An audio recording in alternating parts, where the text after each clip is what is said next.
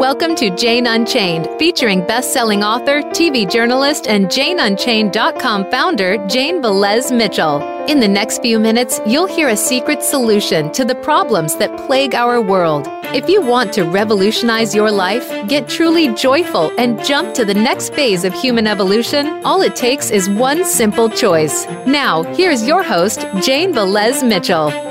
Hello, good day. I hope you are happy, joyous, and free, which we can all be when we realize that life isn't a zero sum game. You do not need to force somebody else to die, another being to die, to live. You can live in a world of natural abundance where we all have plenty of food to eat, where the animals are respected, and the only thing that needs to change is our diet. We've got incredible panelists today Gwenna Hunter of Vegan Outreach, as well as Victor Flores of Vegan Outreach. Gwenna, who is a dear friend and a contributor to Jane Unchained, also started Vegans for Black Lives Matter recently and actually made news because thousands of people signed up almost immediately. It was a genius idea. Where have you taken that? What have you done recently that is so extraordinary, Gwenna? So, what has happened recently, um, and this is through Vegan Outreach, the nonprofit organization that I actually work for, um, what we were able to do uh, two Sundays ago was we partnered with Black Lives Matter Los Angeles, and we were able to provide over 200 bags of fresh um, produce. Um, some dry goods, and also we provided them right before their Black Lives Matter meeting with hot fruit, hot food from Jackfruit Cafe and also from Just Vegana. So um, it was amazing. Um, the co-founder of Black Lives Matter, Melina Abdullah, um, had messaged me and said that um, you have us eating vegan in this household with a few exceptions. So it was just really, really exciting.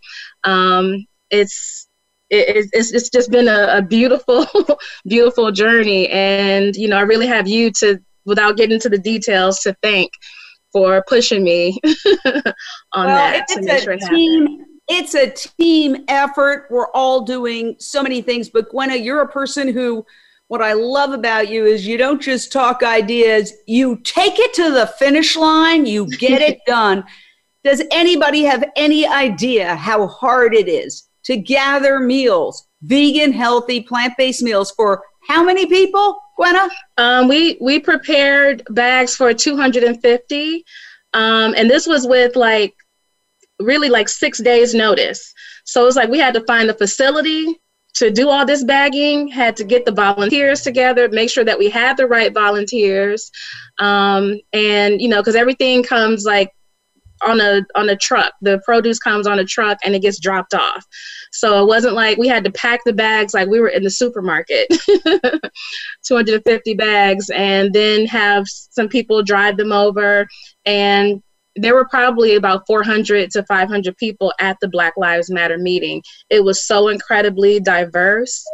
It was so full of love and unity, and just people just wanted to make the planet better. So um, I couldn't have been more proud of the work that I did that day. And we are going to get to Victor Flores and his important work in a second, but just to carry the thread through, uh, obviously the goal was to give people who really need food some nutritious food as yes. opposed to feeding them food that is part of the problem. Meat and dairy right. is the problem. It's the problem to our health problems, our healthcare costs, our yes. environmental wreckage, and pandemics as well. There's zoonotic yes. diseases that jump from animals to humans. So why feed people the problem when we should be feeding them the solution?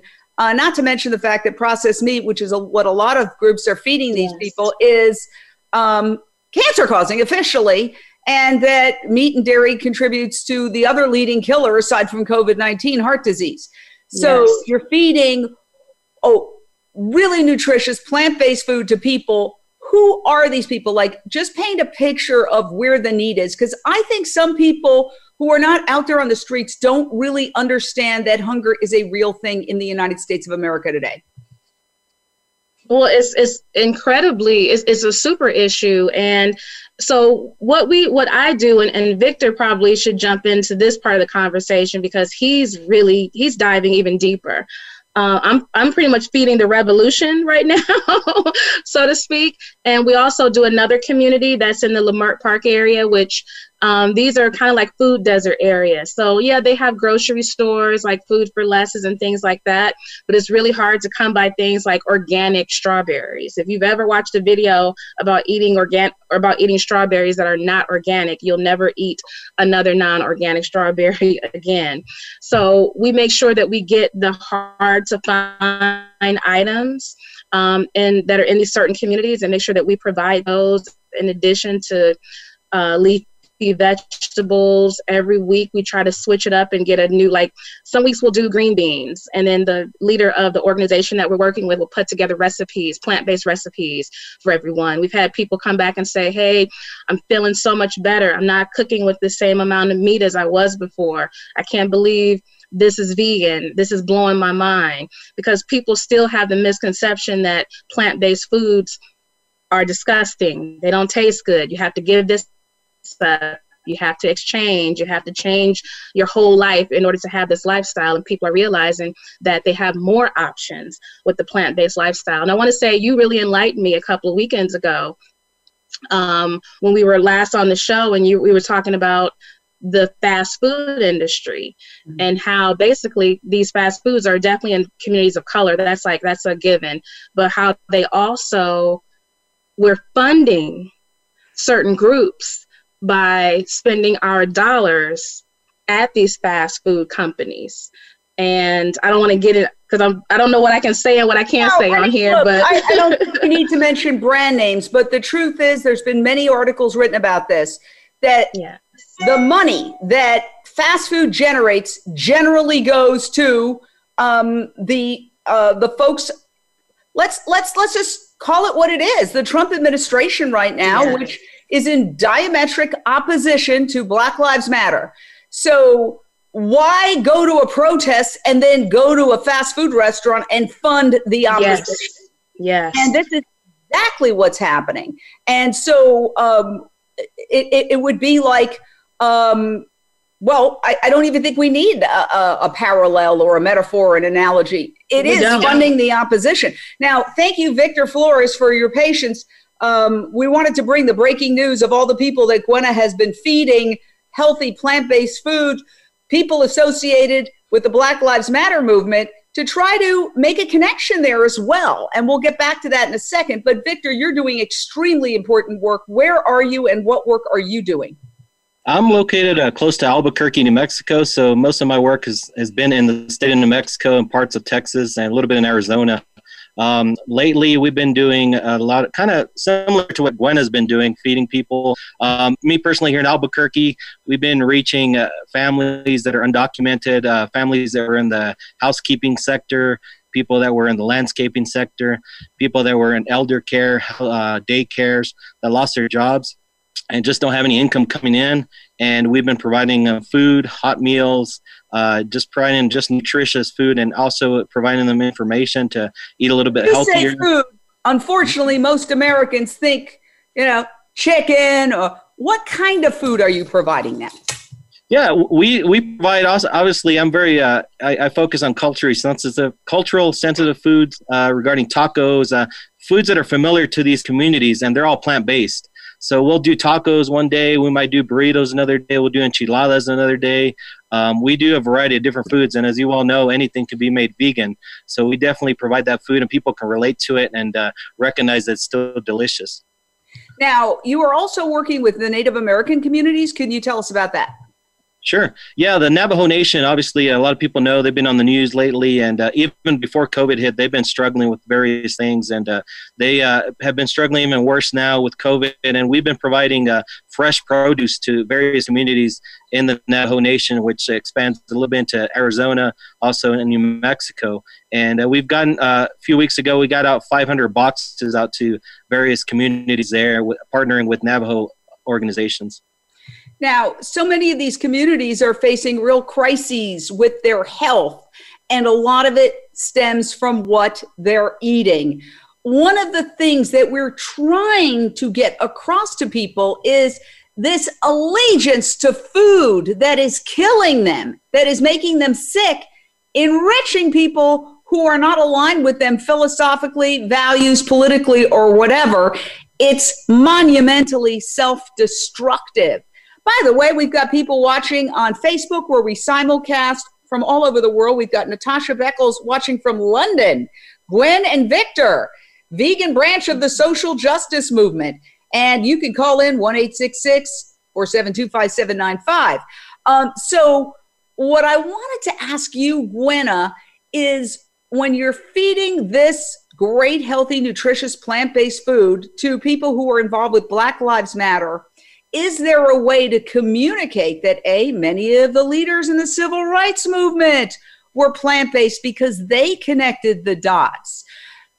And that there is this whole notion of supporting the oppressors through diet and in a society where money talks more than anything else that's why jane unchained is involved with the boycott meat movement uh, forming a giant coalition, it would be great to have Black Lives Matter join the boycott meat moving because right now, slaughterhouse workers who are almost exclusively people of color are dying of COVID 19.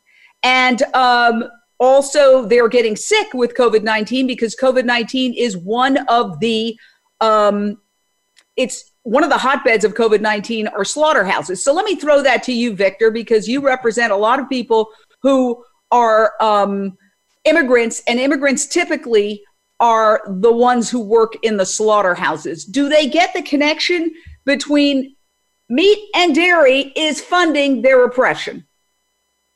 I think the message needs to be a little bit clearer for them and also needs to be said by people that they know and in their language. So I think that's something we need to work on uh, extensively. I live maybe about four hours from Amarillo, Texas, which is the panhandle of Texas. And as you well know, the cases in Texas spiked.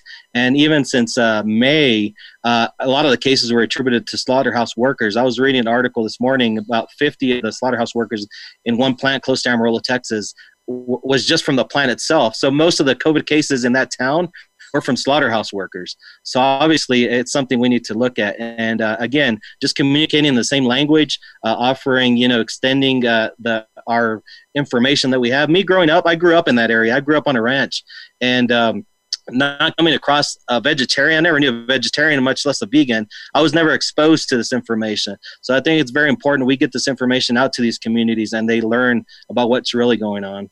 And let me say this people talk about hunger in America, and there are people going hungry. There are people who do not have enough to eat, but that's because of misdistribution of food.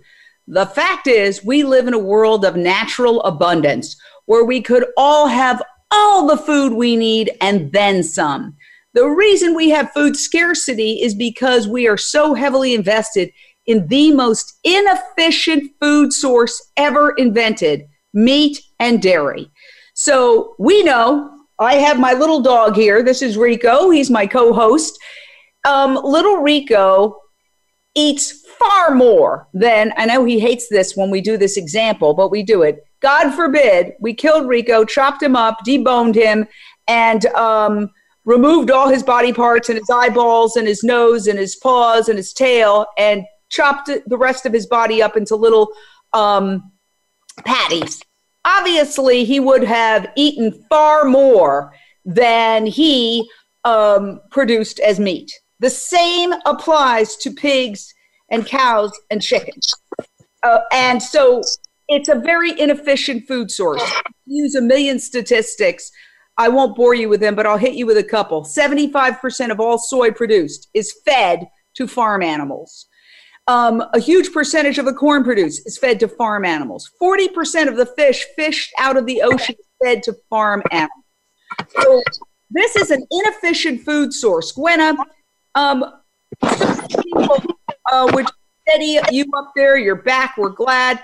Um, but so many people uh, are um, unaware, Gwenna, of these facts. This is what um, I find um, to be so absolutely extraordinary is that people, and I'm trying to give you you're I'm unmuting you right there. You're going to be unmuted in one second. Unmute, unmute. There we go. Uh, unmute Gwenna Hunter. Let's Got see. It. Yeah, there you go, Gwenna. But are people aware of this fact? Like, obviously, for example, the Black Lives Matter movement, one of the priorities would be ending hunger. You know, it's, it's not people on Park Avenue or in Beverly Hills who are hungry. It's primarily uh, children of color in low income neighborhoods. So, meat is what creates the food scarcity globally that leads to hunger. Uh, can you, is, there a forum or a platform or a way to connect the dots? Again, that, that meat and dairy is creating the very problems that the movement is trying to uh, solve. Yeah, it is. And, you know, it's interesting because um, Doc, I was watching another video from Dr. Milton Mills about how he talks about the dairy industry and, and racism. And often with groups like Black Lives Matter, uh, when the information comes from another person of color, especially someone that is educated in the way that he is and has been doing this for so long, it makes them listen instantly. So I definitely want to be able to put these two together because if you're creating a revolution and you're changing the planet, you need to be doing the very best that you can, not just on the outside, but on the inside as well. And there's not a black person or a person of color I've ever met that didn't say they experienced some form of lactose intolerance. Also, too, with the whole COVID situation, with a lot of these um, meat plants having so many people get sick and die from COVID, it to me, it's obvious that the COVID is being spread throughout these plants and it's probably in the animals, obviously. So if it's in the animals, it's in the meat. If it's in the meat, it's in the grocery store. If it's in the grocery store, it's in the fast food places. So yeah, definitely want to make sure I can make these type of connections so that uh, we can make the revolution plant based. well, I want to clarify. I want to elaborate on what you were just saying. It's such an important point uh, we have to ask the question. We don't have answers. I'm not running around with a microscope uh, looking at uh, slabs of steak, but we do know it's not disputed. Slaughterhouses are hotbeds of COVID 19, along with prisons and nursing homes. These are some of the epicenters of COVID 19. We know that thousands of uh, slaughterhouse workers have come down with uh, coronavirus. We know that a lot of them have died. Uh, the numbers change daily, but it was as of June 24th in the neighborhood of 95 deaths. We know that they are in there um, sweating from the workers' rights advocates who have talked to us and yeah. said, even when they get PPE, and sometimes even after they get PPE, they're sweating more because they've got all this stuff on, plus their own glasses sometimes in the mask, and they're they're working on the food and they're sweating. Yes. So, huh, droplets. Hello. I don't have answers. I'm not saying unequivocally. I'm saying that needs to be investigated because it was just a report that shrimp arrived from Ecuador to China and in the container, and that's not a short trip, COVID 19 was found in the shrimp. So the good news is Vegan products like Beyond Meat Burger, Impossible Burger, they are untouched by human hands. When they are created, they are created in a system that is automated. In fact, now the slaughterhouses are talking about automating the slaughterhouses, which isn't the answer. Yes. You know, these torturing and slaughtering billions of animals and then doing it with machines, that's not the answer. The answer no just to do the plant based options that now we've designed to look exactly and taste exactly like the other options. Exactly. And I think, too, when people make the connection to the suffering, because that is that that little gap right there is like making the connection to the actual suffering it was something that you know when i did it i instantly when I, it was for me it was a cow when i saw what she was going through as a woman I completely, completely made the connection. And it was, I was like, I'll never touch cheese or milk or anything like that again. So when you have a, a organization like uh, Black Lives Matter, their hearts are already open because they want to help change the world. They want equality. And all you have to do is just kind of guide you know, organizations like this. Like I said, I'm, I'm taking it very easy because I don't want to come across too pushy. But as I get closer to the leaders that are in charge, I definitely want to be able to make these connections because once the leaders in charge make the connection, it's game over. I love it. We've got a caller on the line. Sarah, your question or thought? Sarah. Hi, uh, good morning. My Ooh. question would be in certain neighborhoods, and mostly I see this in people of color neighborhoods, I don't see much vegan options. I know, you know, apples, bananas, fruits, vegetables. I understand that. But how do you get the message across? How do you get into these uh, neighborhoods that are just under underserved completely? It's a great question. Food deserts, were the only option they have is uh, a bodega that sells candy and Oreos and deli slices and fast food restaurants. What's the workaround for that, Victor Flores? I think those are exactly the communities we need to reach out to. Um, obviously, there's a need there, and uh, if vegans come in and fill the need uh, with you know nutritious food, uh, familiar foods that they know of, um, it, will be it'll be a start. You know, there's a lot of work to be done there, obviously, with not just food, but obviously schools and everything else that's going on. But I think um, if we get in there and again, like I said, use the similar language, uh, same language they can understand what we're talking about. And I do want to touch on Gwenna's point there. Ethics is always what's going to keep you vegan. And if people go for their health, great. If they do it for the environment, great. Uh, once they hear about ethics, that's what's going to keep you there. And, and we need to stress that message still. All right, we're going to take a very short break here on Voice America Radio. Always like to thank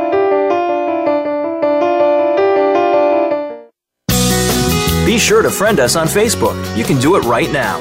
Visit facebook.com forward slash voice America or search for us at keyword voice America. Are you ready for provocative discussions with some of today's most powerful movers and shakers? Tune in to The Art of Significance, featuring Dan Clark, the modern day Napoleon Hill, who interviews the wealthiest, most successful celebrities and business leaders on the planet who are using their influence to change the world. From authors to entertainers, sports figures, educators to military leaders, Dan covers multiple topics. Tune in every Monday at noon Pacific, 3 p.m. Eastern on the Voice America Influencers channel. Tune in to the Tony D'Urso Show with key influencers for entertaining and thought provoking weekly discussions with some of the top stars in their fields. From business, sports, and science to entertainment, music, and literature, Tony's guests share their success and give their wisdom. If you're looking to manifest your vision and see how others have done so, be sure to listen to the Tony D'Urso Show every Friday at 2 p.m. Pacific Time, 5 p.m. Eastern Time on the Voice America Influencers channel. The Voice America Talk Radio Network is on Instagram. Make sure you follow us and comment on our pictures from behind the scenes at our radio shows, live events, and around the network. We want to see what you have to share as well. Check us out on Instagram at Voice America Talk Radio. We don't follow, we lead. Join us, the Voice America Influencers Channel.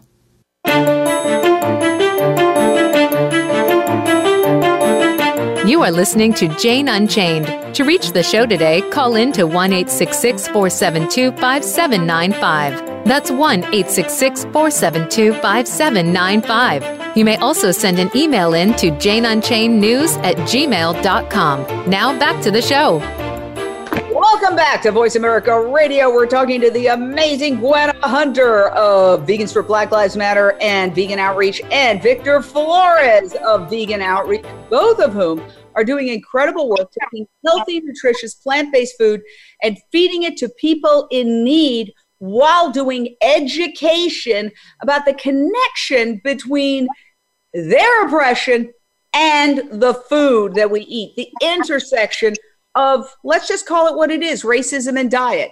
There is a new film that's being created. And in fact, we did something on Jane Unchained just yesterday with, he goes by the name of Badass Vegan called They're Trying to Kill Us, which really outlines how the diet, the standard American diet, the SAD diet, is literally designed to make people sick.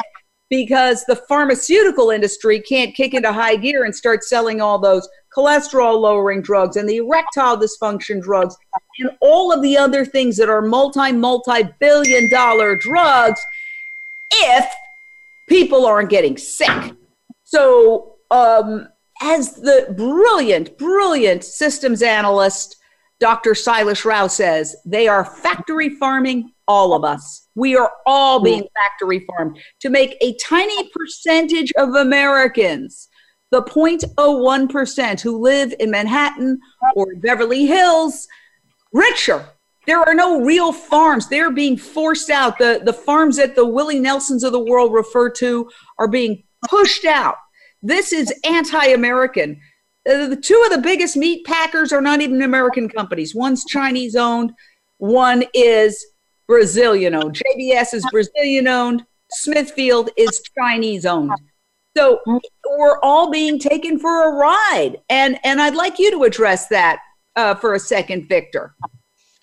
Yeah, we are being taken for a ride. I think again, it's not being exposed to this. I mean, I, I tell you by personal journey, I, I was never exposed to any of this, and uh, we need to get it out to the people so they learn about it. And I think, like you mentioned, what Beyond Burger. Journey.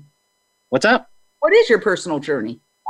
Personal journey. Well, I, I grew up, uh, you know, immigrant family, uh, immigrant parents. Um, I worked in the fields, uh, you know, hoeing cotton. I uh, was sprayed with pesticide every time we were out there. Uh, you know, that's how I grew up, very humble.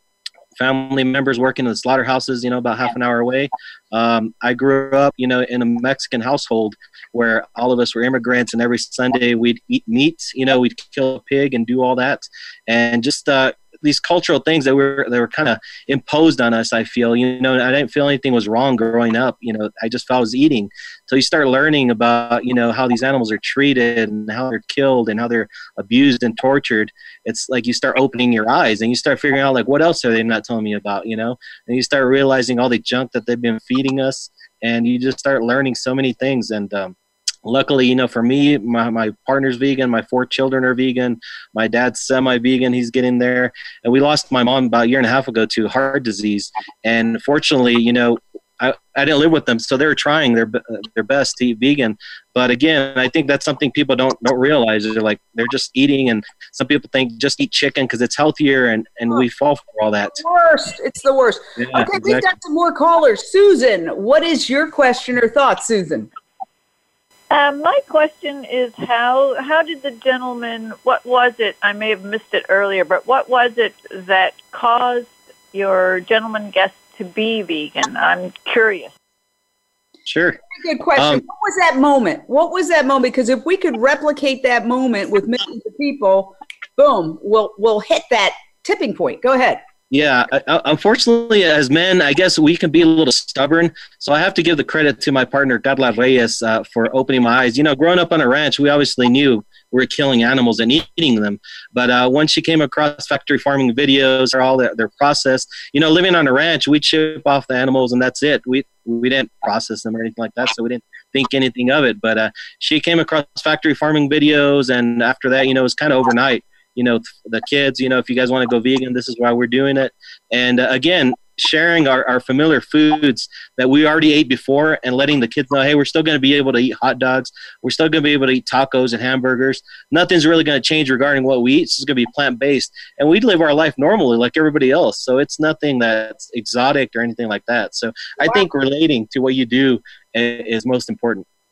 Uh, once again, it's often often seeing the cruelty uh, what if you did to a dog what we do to billions of pigs, chickens, and turkeys and cows, you would be arrested and put in jail. But they are exempt from animal cruelty laws. Okay, Paige, your question or thought? Um, yes. Hi. Good morning. Thank you for for all of this enlightenment.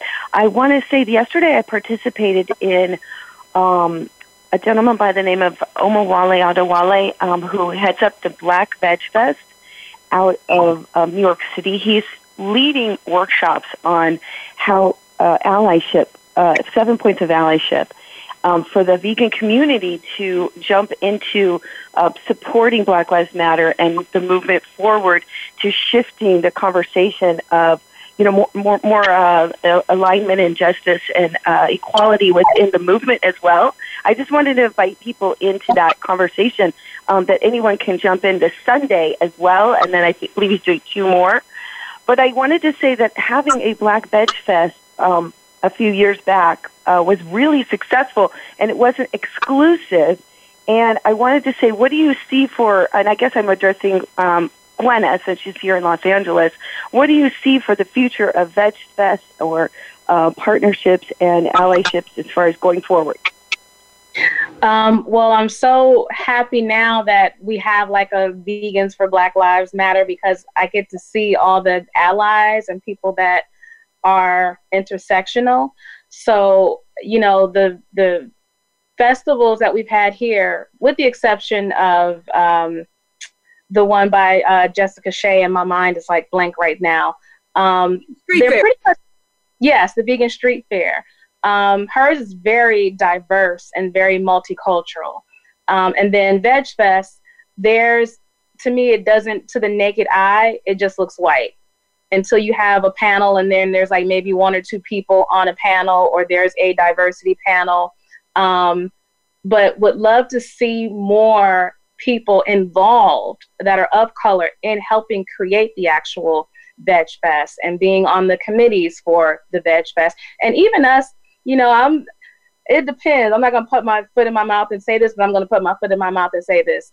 It would be great if we had a Black Veg Fest here in Los Angeles um, or something. I know Vic and I, well, I won't be going into that, but we have, you know, Black and Brown Fest or something like that when all of this stuff is over um, because it celebrate cultural identity and cultural food. And it doesn't mean we don't like white people. It doesn't mean you're anti-white. It means we want to celebrate our heritage and culture because oftentimes it is suppressed in this world. And so having something like that where you can have your cultural music, your cultural food, you know, you dance, you know, you don't have to like kind of integrate or watch other people. You just get to be your natural self and allow other people to come in and join in and see, you know, how beautiful your culture is. And Janelle, um, who is Genesis Butler's mom, says we had Cena vegan carne asada tacos for dinner last night we are not missing out on any traditional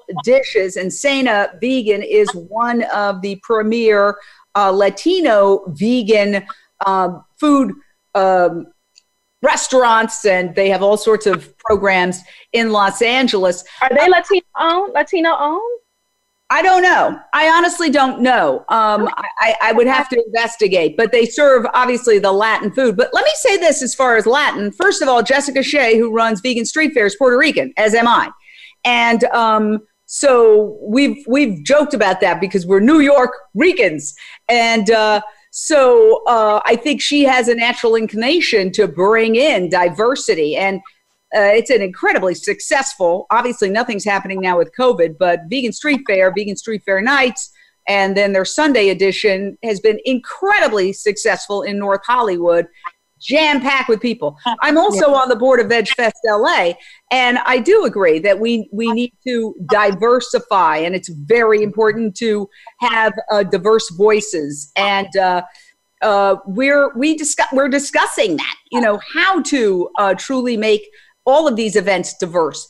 Uh, as far as Latino Veg Fest, I was told one day, or I saw something on a Facebook some one weekend, and it said something about a Latin vegan um, food festival in downtown LA. And I said, I'm getting in my car and going. I want to find out what this is. And I went, and it was unbelievable. It was about 40 different booths with different vegan Latin dishes being served from all over the world. You had Argentinian dishes, Peruvian dishes, Mexican dishes, Puerto Rican dishes. It was unbelievable. So a lot of things are happening. I don't know, and of course we went live. I don't know if they're getting the kind of publicity uh, that they should be getting. So it's I think it's a multi-pronged issue. I think it's is there enough diversity? Of course not. But also with the great things that are happening, are they getting the publicity? Do you see what I'm saying? Yes, exactly. Is it as important as a as another veg fest that wouldn't be, you know, exclusive culturally? So yeah, I totally get that. So, I didn't. I never heard of it. I never heard of it either, and I was blown away. I couldn't believe it. Mom and pop shops that were making vegan food. And, and vegan Argentinian food is unheard of because they are very, very meat centric. So I vegan know. that's amazing. I know. I thought I am I hallucinating, but it was, it was happening.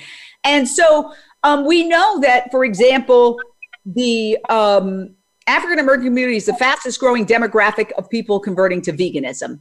Uh, let me ask you, Gwenna, do you see that in real time? Because sometimes we see these stats and then we can't really, like, that doesn't jibe with my personal impressions, but what are your thoughts?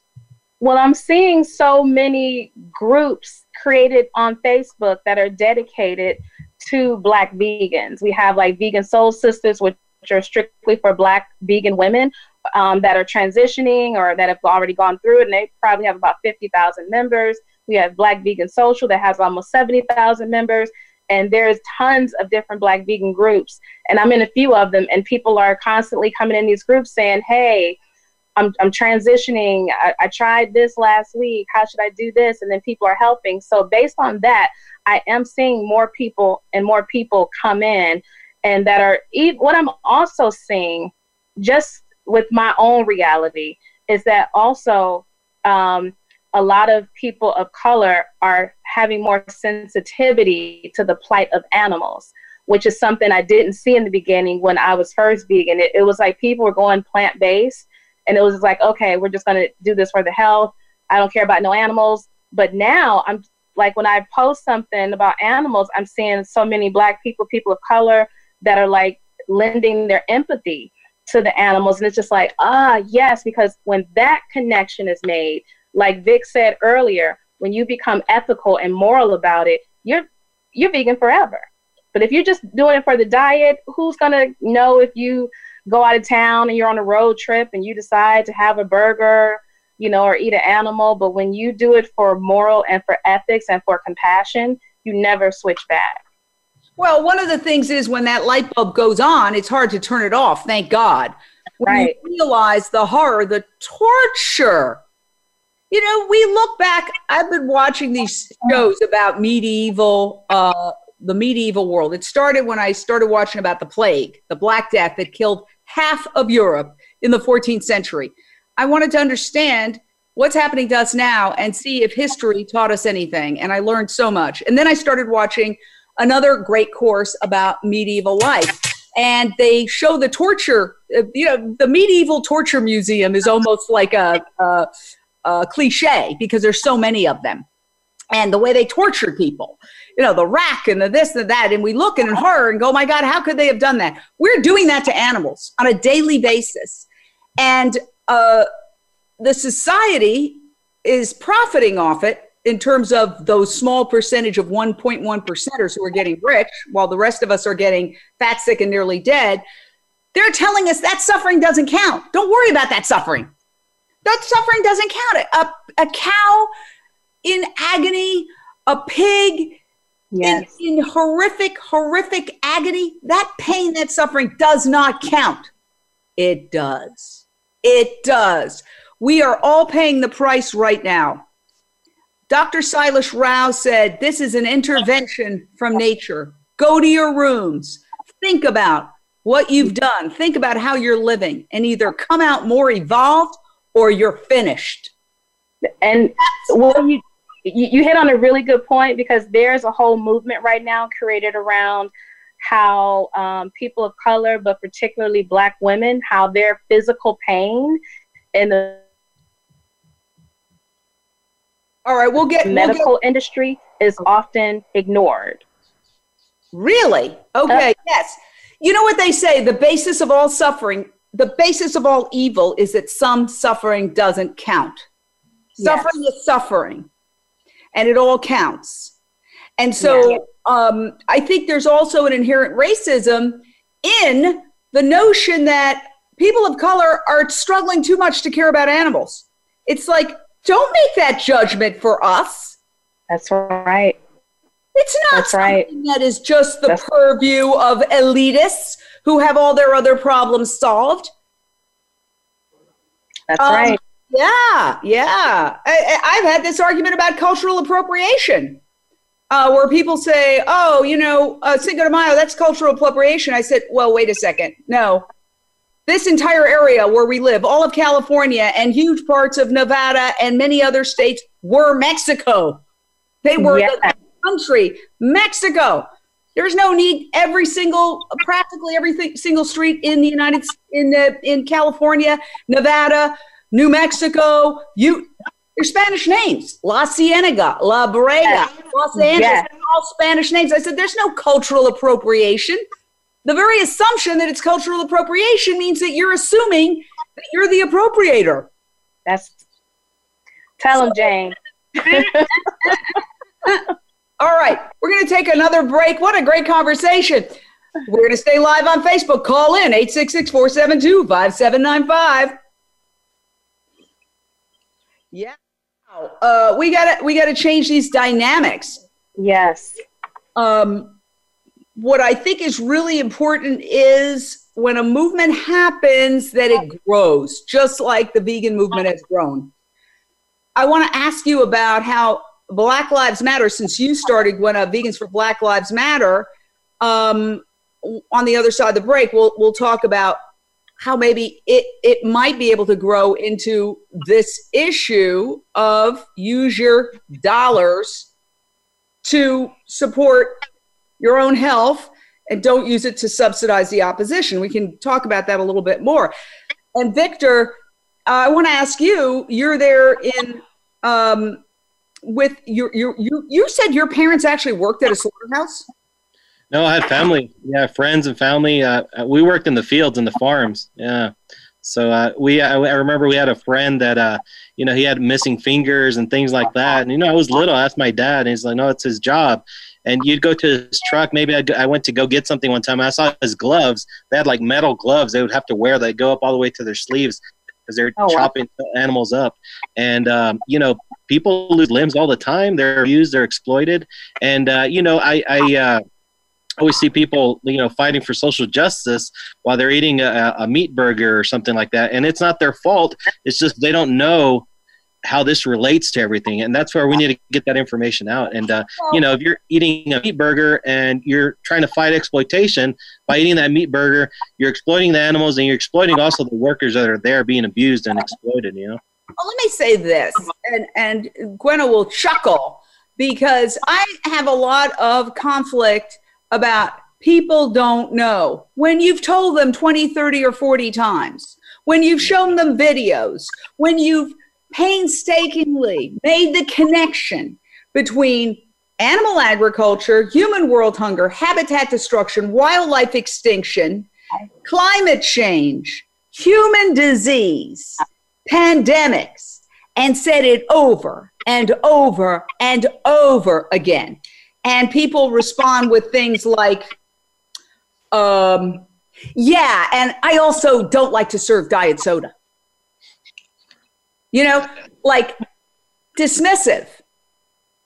At what point do we say, you know, it's not denial, it's willful denial, it's hypocrisy. Okay, are, I don't even know, are we on Voice America Radio or are we on, are we coming back or we got a break?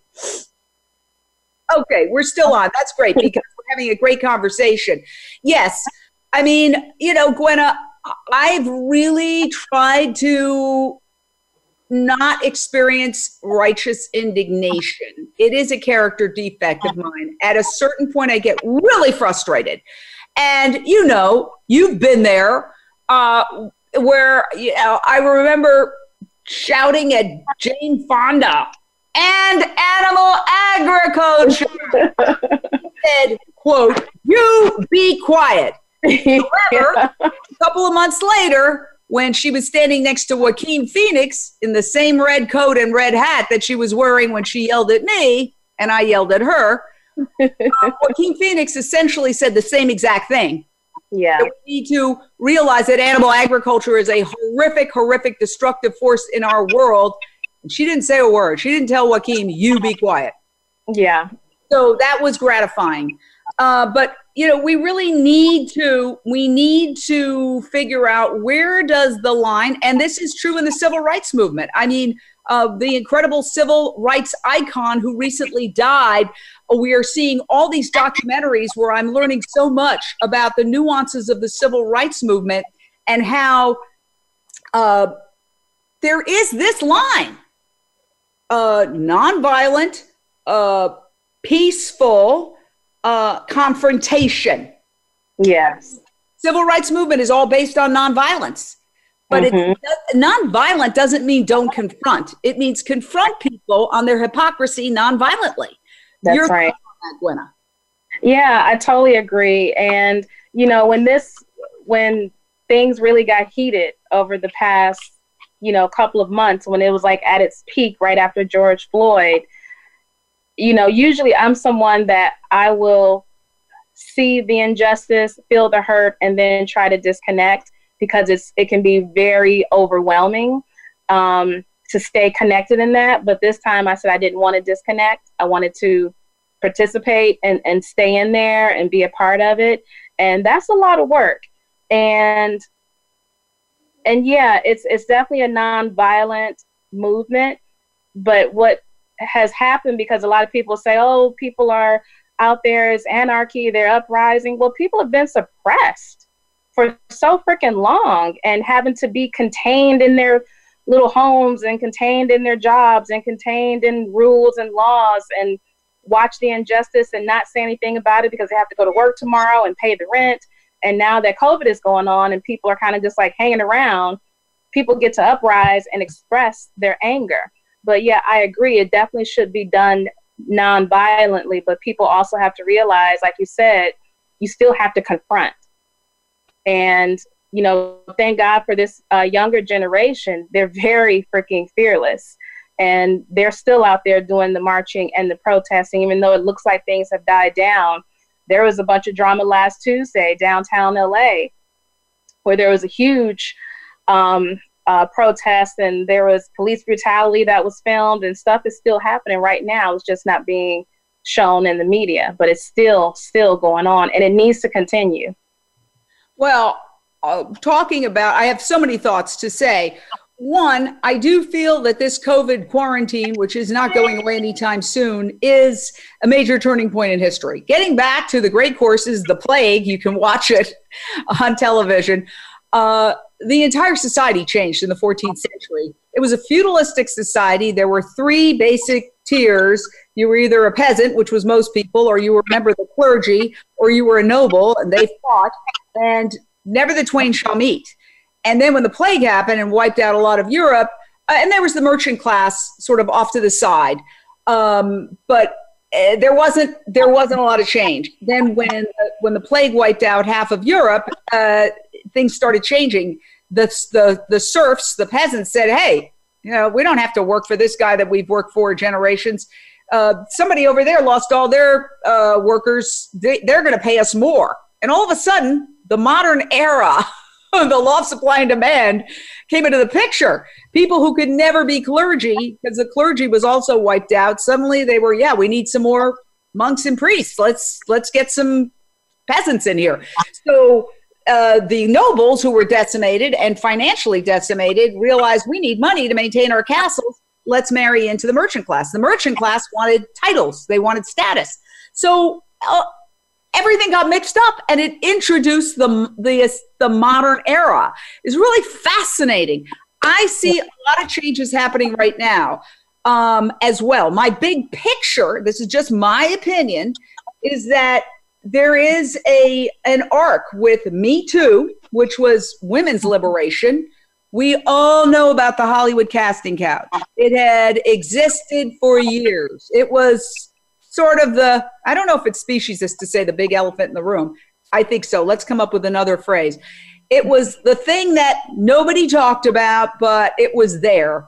Thank God I never experienced a Me Too moment, but so many people I know have, and so many women I know have. and so there was an uprising. There was a, hey, we're not taking this anymore. No, That's right.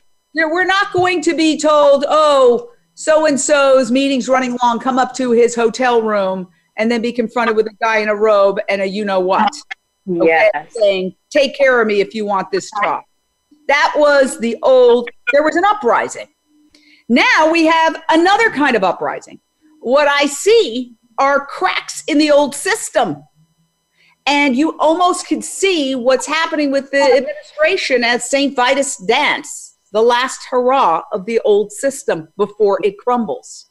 Yes. Is that phrase, St. Vitus dance, where something hits a frenzy and then dies. You know, like a extreme activity before the end. So I feel we're in a tremendous cycle of change. And Dr. Sailesh Rao said, all of that has to happen before we get to the animals. In other words, it's we have women, we have people of color, and now we can also speak for nature, for the environment, and for the other beings. And it's not putting anybody down to say that they also count. This is the um, well, there we go. There's that righteous indignation again that I deal with. But the idea that for some reason, if you want to show compassion to an animal, that means you are denigrating people or you're saying that the problems of people don't count is absolutely outrageous. Who wants to address that, Victor? Yeah, no, it's totally true. Uh, you know, you hear like, what about the children uh, working on this? What about the the adults working on that? And you know, it's more important than the animals. And I think that that goes to show like how we've come across in society lately. It's like, you know, Black lives don't matter right now. Let's worry about other things. You know, uh, the children and, the detention camps and immigration camps don't matter. Let's worry about something else now. Um, it's it's all distractions, and we need to focus on everything. It, it all intersects. You know, if, like I said, if you're eating a meat burger, you're exploiting not just the animals, you're exploiting the workers. Um, some people say, well, you know, vegetable farmers uh, they're exploited too uh, when you go vegan. And it's like, yeah, that is true, and we we're not saying that we're a, a purist, you know, type of lifestyle. But no, uh, what I, happens? I have a response to that argument.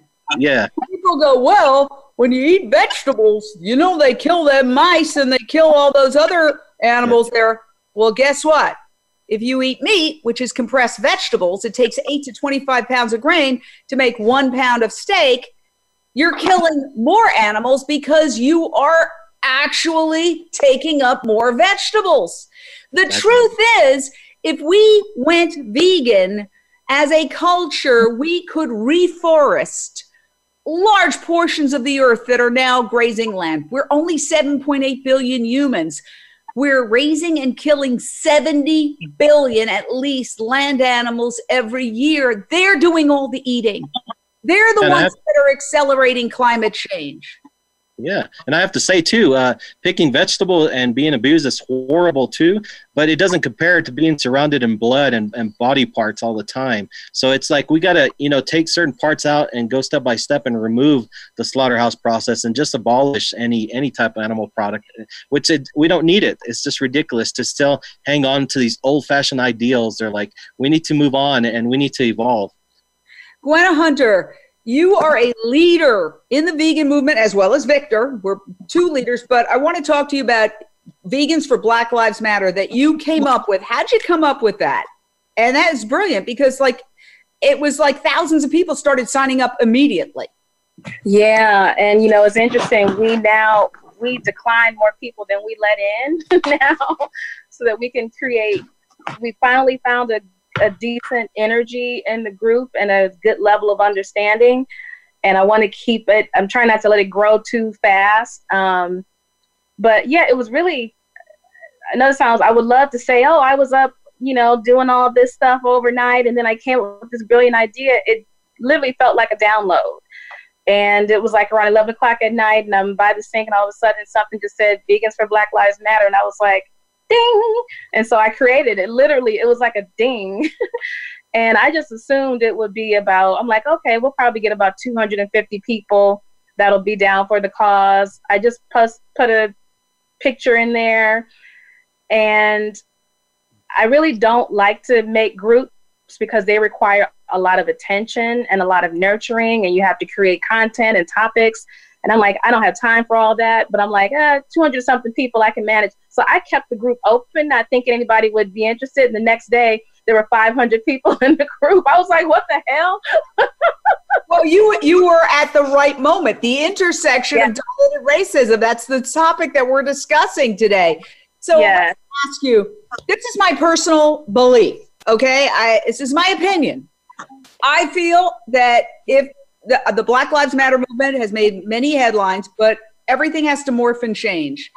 If it were the leaders, which you've been you've been dialoguing with and talking to some of them, were to harness the financial power of all the people who are protesting, what an incredible power base leverage. Leverage, as they say in the society, money talks. Uh, we have a, a program, Boycott Meat. You can go to boycottmeat.com. I didn't create it. It was created by Forward Latino, an organization that represents slaughterhouse workers and other um, uh, industries, people who work in other industries, but based out of Iowa, which is like the meat capital of America. And we are urging people to boycott meat in solidarity with slaughterhouse workers who are getting COVID 19, getting sick, and dying. And uh, all, all because the administration has said that meat is an essential product, which it's not. I don't need it. You don't need it. Look, here we are, right? Um, in fact, statistically, we have better health stats than the general public. So what what I urge all these groups as we're wrapping up now is to think about ways to morph and grow and use the power of the purse to make a statement while simultaneously stopping climate change, human world hunger, human disease, and suffering of animals. Thank you so much. I love both of you. What a great conversation.